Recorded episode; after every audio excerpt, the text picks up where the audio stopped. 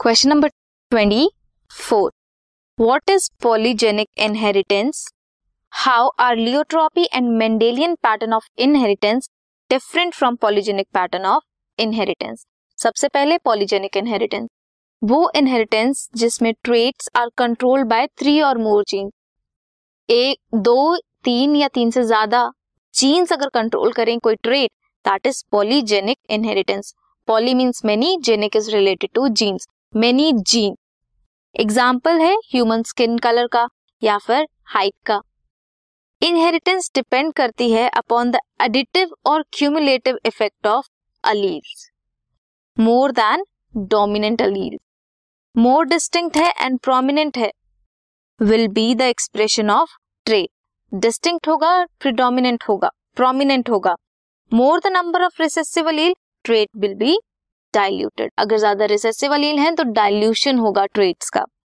If dominant and recessive alleles are equal in number then effect is intermediate for example मान लो human height की अगर हम बात करें टॉल को क्रॉस किया रिसेसिव के साथ। इट्स जस्ट एन एग्ज़ाम्पल मान लो अगर सिक्स फीट है किसी की हाइट एंड फोर फीट से क्रॉस किया देन इंटरमीडिएट क्या आएगा? फाइव फीट सो ये है फाइव फीट ठीक है? अगर हम कलर की बात करें कलर में क्या है? ए ए मान लो, अगर ज़्यादा है ए A B B C C ये है डार्क कलर अगर पी बी सी सी है। ये है white skin tone if A A B B C C present हो तो वो ना डार्क होगा, ना वाइट होगा। इंटरमीडिएट कलर होगा डार्क और वाइट का। ये है लियोट्रॉप पॉलीजेनिक इनहेरिटेंस जिसमें बहुत सारे जीन्स इन्वॉल्व होते हैं। वेयर एज मेंडेलियन इनहेरिटेंस में क्या था? मोनोहाइब्रिड क्रॉस करो तो इंडिविजुअल इनहेरिट करता है one character from parent. Dihybrid cross में एक character from parent simultaneously without change in their form. उनकी फॉर्म में कोई चेंज नहीं होता। पॉलीजेनिक इनहेरिटेंस कैसे डिफर करती है? इनहेरिटेंस है of traits controlled by multiple gene.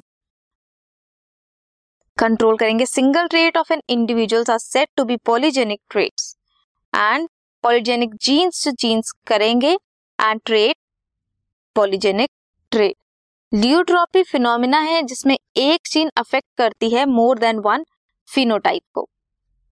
Example gene responsible for skin colour of an individual also affect its viability viability भी अफेक्ट करती है. और you can attempt second question name the stage in the cell cycle where DNA replication occur DNA replication कहाँ करती है? Cell cycle में. Explain the mechanism of DNA replication highlight करो role of enzymes in this process why is DNA replication set to be semi conservative सबसे पहले during synthesis phase of interphase DNA replication होती है. जो interface का synthesis phase है, उसमें DNA replication होती है. मैकेनिज्म क्या है डीएनए रेप्लिकेशन का? ओरिजिन ऑफ़ रेप्लिकेशन रीजन है, जहाँ पे रेप्लिकेशन शुरू होती है।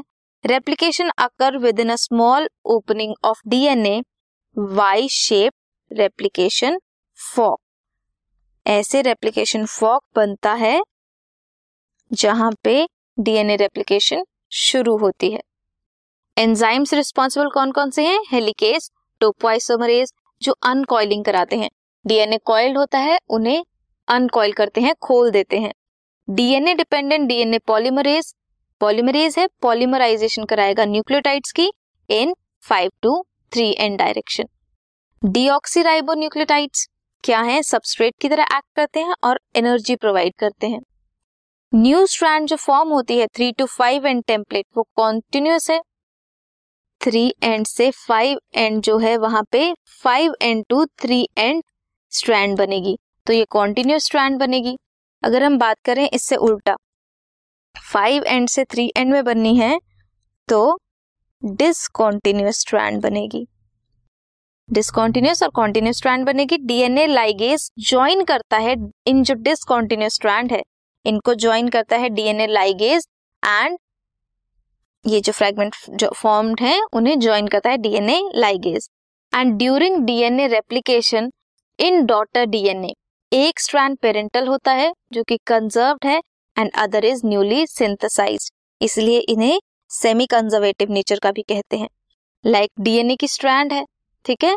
ये five to three three to five three to five uncoiling हुई five end to three end end three end to five end अब ये जो स्ट्रैंड्स बने हैं, इनकी क्या होगा? डीएनए पॉलीमरेज एक्ट करेगा। अब five end to three end discontinuous strand बनी and five end to three end continuous strand बनी है। अब ये जो फ्रैगमेंट्स हैं, ये ज्वाइन करेगा डीएनए लाइगेज इनमें क्या है? इनमें एक स्ट्रैंड पेरेंटल है एंड एक न्यू टेम्पलेट स्ट्रैंड एक न्यू स्ट्रैंड है एक पेरेंटल टेम्पलेट स्ट्रैंड है। सो so, इनमें से जो भी एक पेरेंटल स्ट्रैंड होती है और एक न्यू स्ट्रैंड बनती है इसकी वजह से इसे कहते हैं semi conservative nature of DNA replication this was the question this podcast is brought you by hub hopper शिक्षा अभियान अगर आपको ये पॉडकास्ट पसंद आया तो प्लीज़ लाइक शेयर और सब्सक्राइब करें और वीडियो क्लासेस के लिए शिक्षा अभियान के यूट्यूब चैनल पर जाएँ।